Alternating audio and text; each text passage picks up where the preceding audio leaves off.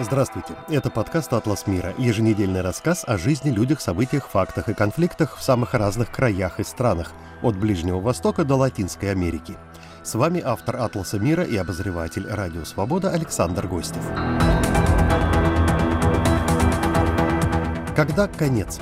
Каким видится завершение войны Израиля с Хамас?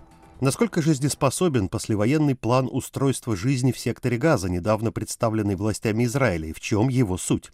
Были ли у Израиля после нападения 7 октября хоть какие-либо более мягкие альтернативы в отношении Газа? Что сегодня можно сказать о возможном будущем остающихся в руках террористов израильских и иностранных заложников? Действительно ли в израильском обществе сейчас доминируют самые жестокие эмоции – Насколько показательно то, что на этой неделе в Международном суде ООН в Гааге по иску ЮАР начались слушания дела против Израиля по обвинению в совершении геноцида в секторе Газа. Проигрывает ли Израиль информационную войну? Именно об этом и пойдет речь в новом выпуске «Атласа мира». Как обычно, я советую искать и слушать его в первую очередь в нашей студии подкастов «Радио Свобода» в Телеграм, а также в наших аккаунтах в YouTube. Несколько арабских стран и Турция готовы координировать усилия с Соединенными Штатами, направленные на восстановление Газы, определение политического будущего территории и достижение долговременного мира, безопасности и стабильности в регионе, заявил 10 января госсекретарь США Энтони Блинкен. Он продолжает поездки по Ближнему Востоку, уже посетив Турцию, Иорданию, Катар, ОАЭ, Саудовскую Аравию, а потом и Израиль.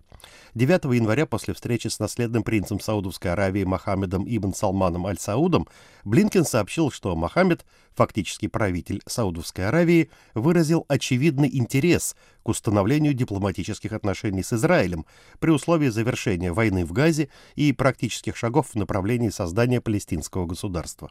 Армия обороны Израиля, Цахал, 7 января заявила о полном контроле над севером сектора Газа и уничтожении северных бригад и дивизий группировки Хамас, признанной террористической в США и Евросоюзе. По словам представителя израильской армии Даниэля Хагари, демонтаж структур джихадистов включал пять задач – ликвидацию командиров, наземную борьбу с группировкой, сбор разведданных, уничтожение оружия, а также уничтожение подземных тоннелей. Все эти цели достигнуты, подчеркнул Хагари. Представитель Цахал отметил, что теперь армия сосредоточена на боевых действиях в центре и на юге Газы. Хагари пообещал, что задача будет выполняться другими методами, полученными на основе опыта в ходе наземной операции в секторе Газа. По данным подконтрольного Хамас Минздрава Газы, в результате атак Израиля на сегодня погибли уже более 22 тысяч палестинцев. Большинство из них это женщины и дети. Представители многих стран мира критикуют Сахал за большое количество жертв среди палестинцев. Израильские власти в ответ заявляют, что Хамас размещает свои объекты внутри жилых кварталов Газа и использует гражданское население в качестве прикрытия. При этом сразу после Нового года министр обороны Израиля Йоав Галант представил свое видение следующей фазы войны в Газе. По его словам, операции в секторе Газа будут продолжаться до возвращения заложников. По сведениям Цахал, в руках Хамас сейчас остаются 136 человек. План министра обороны Израиля предусматривает ликвидацию всего военного и управленческого потенциала Хамас и устранение всех военных угроз в секторе Газа. После завершения войны, когда Хамас утратит контроль над Газой, в секторе перестанет действовать и израильская гражданская администрация. Собственное управление территорией сектора будет осуществлять палестинский орган, который пока не создан. Обо всем этом и о многом другом рассказывает мой сегодняшний собеседник, израильский политолог и журналист, главный редактор русскоязычного издания «Детали» Эмиль Шлеймович. Каким видится сейчас, спустя три месяца, окончание этой кровавой, жестокой, ужасной войны? И видится ли вообще? Оно видится не очень близким. Изначально армия называла время приблизительно до конца февраля в идеале. Было понятно, что армии, скорее всего, это не дадут, и эксперты говорили о том, что война начнет сворачиваться, не закончится до юры и не закончится полностью, но начнет сворачиваться где-то в январе. У армии существует план, существовал давно, по этапной зачистке сектора газа. Сектор в этом плане был разделен на четыре блока. Север, центр, центр, юго-центр, скажем, если можно так говорить, и юг непосредственно. Успели зачистить полностью север и перекинулись на центр-юг, но там работа не завершена. А что касается в целом юга, вот э, зоны перехода Рафиах там и так далее, то там вообще непонятно, будет ли когда-то что-то происходить, потому что египтяне очень боятся, что в этом случае беженцы, которые там саккумулированы, прорвут границу и бросятся на Синай, возникнет хаос, станет не вполне понятно, что со всем этим делать. Поэтому сейчас все чаще мы слышим от армейского командования, от политического командования, что операция начнет сворачиваться, но она будет менять характер. То есть военное присутствие в секторе газа израильское сохранится, но армия перейдет к более точечным, более хирургическим операциям, не будет идти вот как сейчас, когда в день проходят примерно километр, и потом начинают искать э, подвалы, искать входы в туннели, вводить э, самые разные силы в эти туннели, чтобы их зачищать, в то же время, чтобы искать там заложников, либо следы заложников, а используют там и роботов, и собак, в общем, самые разные технологии. То есть это будет, видимо, прекращено, но уже потому, что, во-первых, страна хочет немножко резервистов вернуть хотя бы с Южного фронта домой, потому что уж очень дорого обходится война. И, во-вторых, потому что э, для того, чтобы вести операцию на юге, такую же, как она была на севере, беженцев снова надо куда-то переместить. На юге они находятся рядом с Египтом, и, соответственно, там относительно легко поставлять гуманитарную помощь, которая все равно поставляется задержками, ее не хватает, но она хоть как-то приходит. Куда переместить беженцев на территории Газы при условии, что почти весь север разрушен, и в центре тоже достаточно много разрушений, и будет отрезана вот эта граница с Египтом, то есть непонятно, как доставлять гуманитарную помощь. Это не очень ясно. Поэтому, да, по всей видимости, вот те, кто считал, что активная фаза в январе закончится, они были правы, и это произойдет.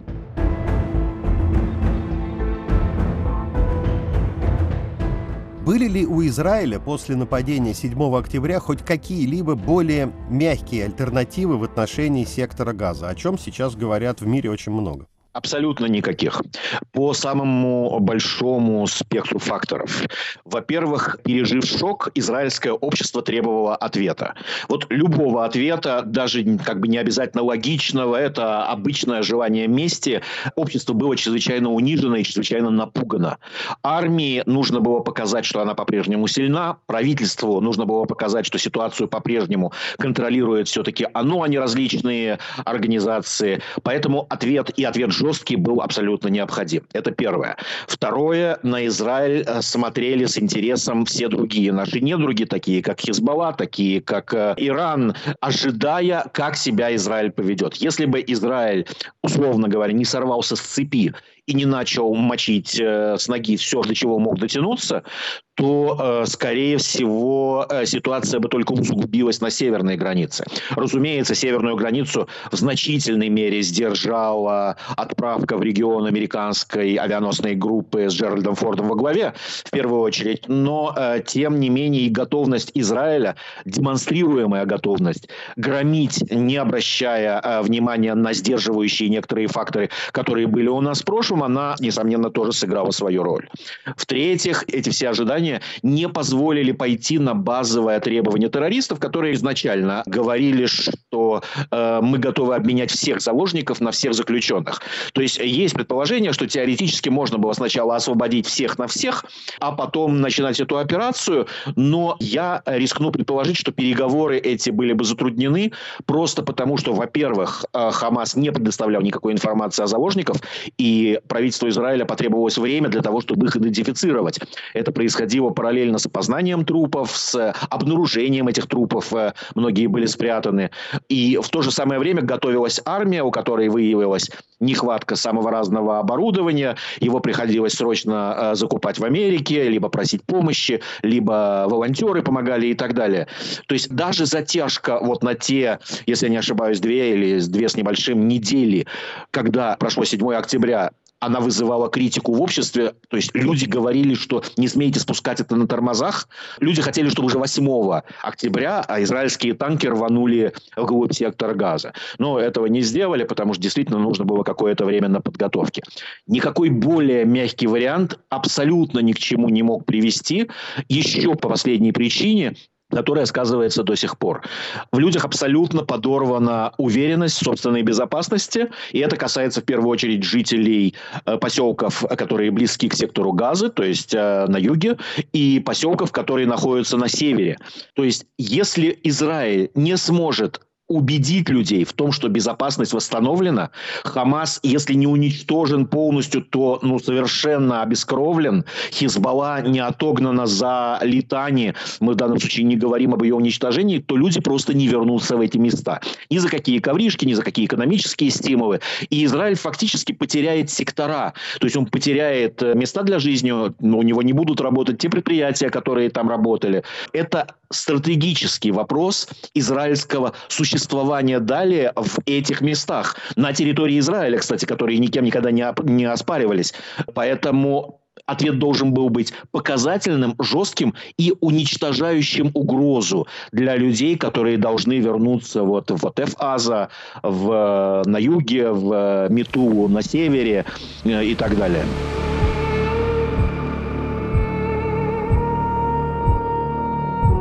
Власти Израиля сами недавно представили послевоенный план устройства всей жизни в секторе Газа. Он жизнеспособен, потому что вообще многие его пункты очень сильно расходятся с тем, что раньше заявлял э, израильский премьер Бенямин Нетаньяху.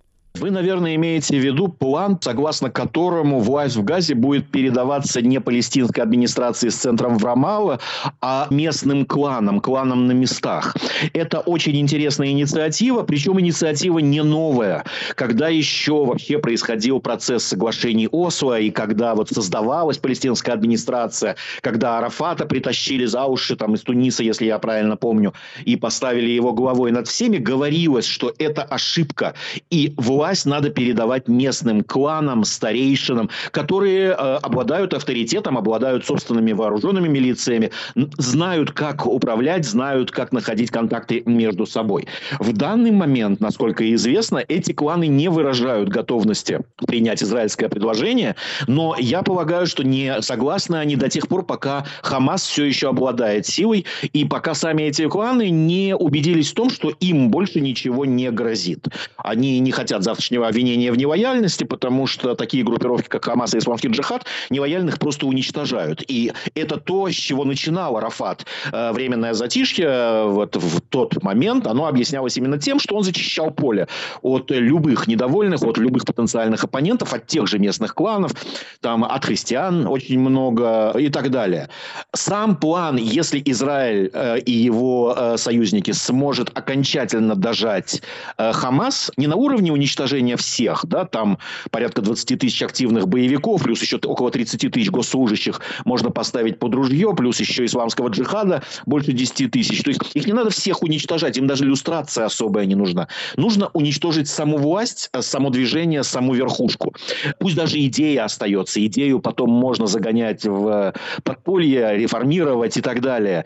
Но это возможный план, скажем так. Он чрезвычайно тяжелый, он может оттолкнуться на сопротивление как раз раз-таки арабских стран, которые хотят иметь там своего ставленника, а с одним ставленником общаться всегда лучше, чем с некой федерацией, в которую по такому плану хотят превратить будущее палестинское государство. Но план интересный, и он был бы, конечно, дееспособным, совершенно правильным и позволил бы Израилю играть на противоречиях между этими кланами для того, чтобы сохранять спокойствие. Один из очень ярких примеров – это город э, Иерихон – Ерихо, в котором, ну вот, в бытность прошлого правительства, когда Авигдор Либерман э, вернулся к власти и был министром финансов, вот э, в, при прошлом правительстве Лапида Беннета э, было получено разрешение на возобновление работы того самого знаменитого казино, которое работает уже, кому-то там приносит денежку и так далее. То есть этот город всегда традиционно спокоен. Там местные кланы подавляют любую террористическую активность. Она не в их интересах, потому что они до казино, в том числе зарабатывали на туризме, на других каких-то вещах. То есть кланы ради собственных политических и финансовых интересов, они бы поддерживали спокойствие гораздо сильнее, чем некая централизованная структура, которая, как мы видим по Рамалле, к тому же может терять власть. Да? У Рамалы есть э, целые куски даже на территории не газы, э, на которых ее власть чрезвычайно эфемерна и удерживается только за счет сотрудничества с израильскими военными. Вы слушаете, напоминаю, наш подкаст «Атлас мира». С вами Александр Гостев. Вместе с израильским журналистом Эмилем Шлеймовичем скоро мы к вам вернемся.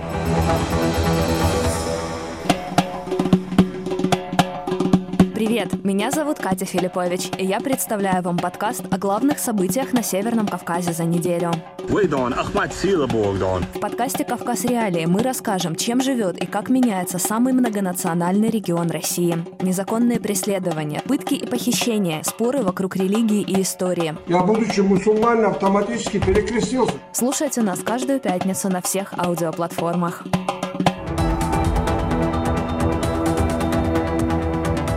А теперь с вами вновь подкаст «Атлас мира» и его автор Александр Гостев. Мы вместе с израильским политологом и журналистом Эмилем Шлеймовичем продолжаем разговор о разных вариантах окончания войны Израиля с группировкой «Хамас» и о том, как эта война воспринимается во внешнем мире. На этой неделе в Международном суде ООН, именно в нем, не будем путать с другими международными судами в Гааге, по иску ЮАР начинаются слушания дела против Израиля по обвинению в совершении геноцида в Газе. Израиль эти обвинения отвергает, как кровавый навет и так далее. Насколько показательно все это, если говорить о международном восприятии происходящего? Ведется война, и на другой стороне по каким-либо причинам гибнет в том числе гражданское население. Целые районы зачищаются, людей изгоняют со своих мест. Изгоняют пусть даже по, скажем так, положительным мотивам, чтобы они не мешались войне, чтобы их не убило и так далее. Но, тем не менее, вполне вероятно, что международные правоохранительные органы могут расследовать эту ситуацию. Это расследование, и вы совершенно правы, когда говорите, что это некая модель международной реакции. Как бы она естественно, было вполне ожидаемо, что в ООН, где подавляющее большинство стран голосует по резолюциям антиизраильским, не найдется кто-то, кто активно поддерживает э, палестинцев в этом вопросе и не подаст иск. Э, туда едет э, представителем израильского правительства знаменитый бывший судья, бывший глава Верховного суда Израиля Аарон Барак. 87 лет этому человеку уже. Там будет команда адвокатов, которая будет представлять Израиль. Израиль теоретически может быть обвинен. Хотя нет никакого сомнения, что никакого геноцида Израиль в Газе не творит и не происходит даже ничего подобного. Во-первых, нельзя любое убийство какого-то количества людей назвать геноцидом просто потому, что так хочется. Геноцид – это запланированная этническая чистка. Ничего такого в Газе нет. Поэтому я надеюсь, что суд просто примет эту сторону, что не факт. В э, то же самое время мы вообще уже даже не помним, что попытка этнической чистки велась, а может быть и ведется до сих пор, я, честно говоря, не следил, в Эритрее, где бушевала жесточайшая война между Эфиопией и Эритреей, э, что происходило в Судане, что происходит и до сих пор происходит в Йемене, что в Эквадоре до сих пор есть конфликт.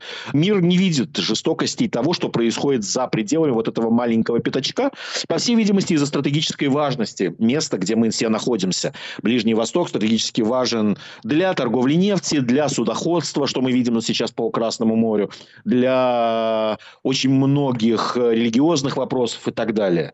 Ну, будет суд, посмотрим. Пусть идет. Это не первый суд, в котором Израиль выступает ответчиком.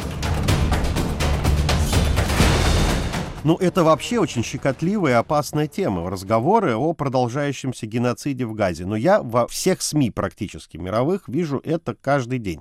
И вот я все же спрошу, а в самом Израиле есть ли голоса тех, кто утверждает, ну, примерно нечто то же самое? Э, практически нет. Во-первых, общество стало более правым после 7 октября. Лично я знаком с огромным числом э, левых, э, либеральных, гуманных, искренних людей, которых никого из нас абсолютно не радует гибель невиновных в секторе газа. Но, во-первых, есть обоснованное предположение, что эти оценки чрезвычайно завышены. Потому что опираются они исключительно на Министерство здравоохранения Газы, которое врет, как дышит. Как бы в качестве примера я просто напомню случай, когда Израиль обвинили в ударе по больнице, в результате которого погибло 470, если не ошибаюсь, человек, и еще там 350 было раненых. И это тоже разошлось по всем мировым СМИ моментально со ссылкой на Минздрав Газы. Никто даже не задумался. Вы представляете, какой мощи нужно обрушить удар для того, чтобы одним ударом принести столько жертв. То есть здание должно было сложиться просто, да, а, а здание потом показывали в этот же день, в нем вы вылетели стекла. Потом, когда выяснилось, что вообще-то это была чужая ракета, вообще-то обломок от нее упал, причем не на больницу, а на стоянку. На стоянке наверняка загорелись машины, что-то взорвалось, может быть, там были люди погибшие, да, но, разумеется, не в этих часах. А потом сама ракета исчезла. И я не слышал по этому поводу извинений. То есть в том, что происходит определенная попытка демонизировать Израиль, это понятно, это нам абсолютно знакомо. Атакованные границы возле Газы – это были оплоты левых, скажем так. Это были кибуцники во многих случаях, в том числе и на севере тоже. Это были люди, которые выступали за мирное сосуществование, за попытку государственного урегулирования, поддерживали идею двух государств и двух народов. Как бы ждать от этих людей сейчас сильного сочувствия, что когда мы убивали какого-то из главарей, который прячется под больницей и окружен живым щитом, что при этом мы кого-то зацепили, в принципе, нет, в Израиле нет особых таких голосов. Они есть, они по-прежнему звучат, они говорят о том, что мы не имеем права ожесточиться, мы должны по-прежнему помнить, что жизнь человеческая важна, мы должны закончить весь этот ужас. Но дело в том, что Израиль ведет операцию по освобождению заложников. И не только своих заложников из рук Хамаса. В руках Хамаса де-факто находится 2 миллиона 200 тысяч приблизительно жителей Газы. Даже несмотря на то, что они в этом не признаются, потому что если они в этом признаются, то им отрежут голову. Кстати, есть последние опросы, которые показывают, что Хамас чрезвычайно непопулярен в секторе Газа за то, во что он этих людей вверг. Это после всех лет пыток, бесправия, голода, нищеты, обворовывания итоге и так далее. То есть, а когда идет операция по освобождению заложников, какие-то из заложников могут погибнуть. В Газе есть некоторое число мирных жителей, которые попали под пули, под огонь, к сожалению, в ходе этой операции. У Израиля тоже есть жертвы от дружественного огня.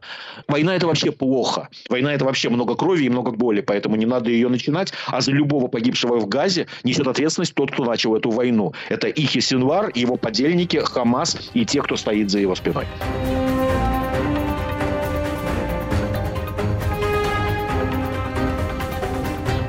Эмиль, вот и весь исламский мир, ну что понятно, и большая часть, э, скажем так, общественности западного демократического мира, и Россия, и Китай, вот мне кажется, внезапно нашли одну точку соприкосновения. И это осуждение действий Израиля. Вот как так вышло, что Израиль, я бы так сказал, проиграл информационную войну в мире или не проиграл? Израиль не вел особой информационной войны никогда. Как бы это можно считать минусом или плюсом, но это факт. Каждый раз, когда происходит какая-то кампания, определенное количество волонтеров начинают этим заниматься. Очень показательно, что практически сразу после 7 октября в Израиле было закрыто как ненужное министерство по разъяснительной работе. У нас изначально это министерство было создано просто так, для того, чтобы дать его какому-то там человеку из окружения Нетаньягу, для того, чтобы он не, не сердился и голосовал так, как надо, а потом его вообще закрыли. Передали бюджет и ведение э, пропагандистской экономической деятельности Министерству по делам диаспоры, которое тоже может быть сейчас закрыто. Как бы существует штаб при главе правительства, создан, работает, распространяет информацию, где может, делает очень много и очень много полезного. Но, в общем-то, понятное дело, что этот штаб не может противостоять, ну, например, американским университетам, в которые Саудовская Аравия и Катар вливали деньги сотнями миллионов на протяжении долгих лет для того, чтобы выстраивать собственные нарративы. Это во-первых. Во-вторых, вот вы сказали весь арабский мир. Нет, не весь арабский мир осуждает Израиль. Когда провели конференцию совместную, организация «Исламская конференция» и еще одной исламской структуры мусульманской, и там пытались провести голосование по суждениям Израиля, и резолюция провалилась. Э, страны разделились примерно напополам, причем там в итоге даже не стали по результатам этой конференции называть, какие именно страны проголосовали против, или выступили против, или воздержались. Но мы знаем, кто не голосовал за. Египет, Иордания, э, Саудовская Аравия – это не большие друзья Израиля. Но это страны, которые с нами соседствуют, и которым палестинцы, а уж тем более Иран, иранцы стоят поперек горла уже давно. Эта нестабильность, она сказывается ведь не только на Израиле, она сказывается на всех, причем и в том числе на арабских странах. Им это совершенно не нужно. Не нужно иорданскому королю, который сдерживает палестинскую массу в самом антисемитском по э, имеющемуся рейтингу АДЛ государстве, удерживает ее и продолжает с Израилем сотрудничать, потому что ему нужна вода, ему нужно сотрудничество в сфере безопасности, ему много еще чего нужно. То же самое происходит с Египтом, то же самое происходит с другими. Поэтому даже когда кто-то выступает, бьет себя в грудь и рвет на себе тельняшку за палестинцев, классический показатель заключается в том, что при всем этом ужасе, при всем этом якобы геноциде и так далее, ни одна арабская страна не пустила к себе беженцев из сектора Газа. Беженцев из сектора Газа и людей, живущих в секторе Газа, несчастных абсолютно людей, говорю это без сарказма, воспринимают как пушечное мясо. И функция его удержать эту землю, чтобы евреи ее, не дай бог, не заняли. А что касается упомянутых вами России и Китая, тут, опять же, что касается России, это просто часть той самой оси зла, которая работает вместе с Хизбаллой, вместе с Хамасом, вместе с Ираном. И существуют предположения, которые еще нуждаются в доказательствах, не стояла ли Россия непосредственно за подготовкой того, что произошло 7 октября. Как минимум то, что Россия знала, об этом уже можно даже не спорить. Можно вспомнить, как российские агенты, агенты СВР, потерялись в Газе буквально э, в первые дни войны, в первые дни бомбежек. С ними пропала связь, а засланы они были туда где-то за два месяца до этого. Можно посмотреть на то, как велось информационное обеспечение атаки террористов. И это не методики, которыми они умели пользоваться ранее. Есть много как бы о чем говорить с Россией, но это даже не удивляет. А Китай работает в своих интересах достаточно давно. У Китая очень серьезные связи с э, арабским миром, очень много инвестиций. Китай присматривается к Сирии, к возможности послевоенного восстановления. Китай не выступает врагом Израиля ни в коем случае. В то же время он не выступает и другом. Это отдаленная позиция. Она обусловлена тем, опять же, что Китай предпочитает стоять вместе с Россией и другими странами против США, а не действовать в одиночку. И у Китая есть своя проблема, которую нужно решать. Это Тайвань, которой он тоже противостоит США вплоть до разработки планов военного противостояния против Тайваня. Китай с 18 года ведет реконструкцию собственной армии. То есть Китай я бы в эту ось зла не встраивал. Она может быть ситуационным очень сильным партнером, но не более того, ради собственной выгоды. А Россия, Иран и прочие их прокси, ну, они никогда не считались друзьями Израиля. Даже в мирные времена никто не говорил, что от какой-либо из этих стран мы ждем дружественного отношения. Напоминаю, что это было мнение израильского политолога и журналиста, главного редактора издания «Детали» Эмиля Шлимовича. Спасибо, что были с нами. Наш подкаст «Атлас мира» всегда можно найти, скачать и послушать на самых разных платформах. От Spotify и Apple Podcasts и Google Podcasts до, собственно, нашего сайта свобода.орг. Ищите специальную студию подкастов «Радио Свобода» в Телеграм и наши каналы в YouTube. Звукорежиссер этого выпуска Андрей Амочкин. А я, Александр Гостев, с вами прощаюсь на некоторое время. Всего доброго, не болейте и мира нам всем. Студия подкастов «Радио Свобода».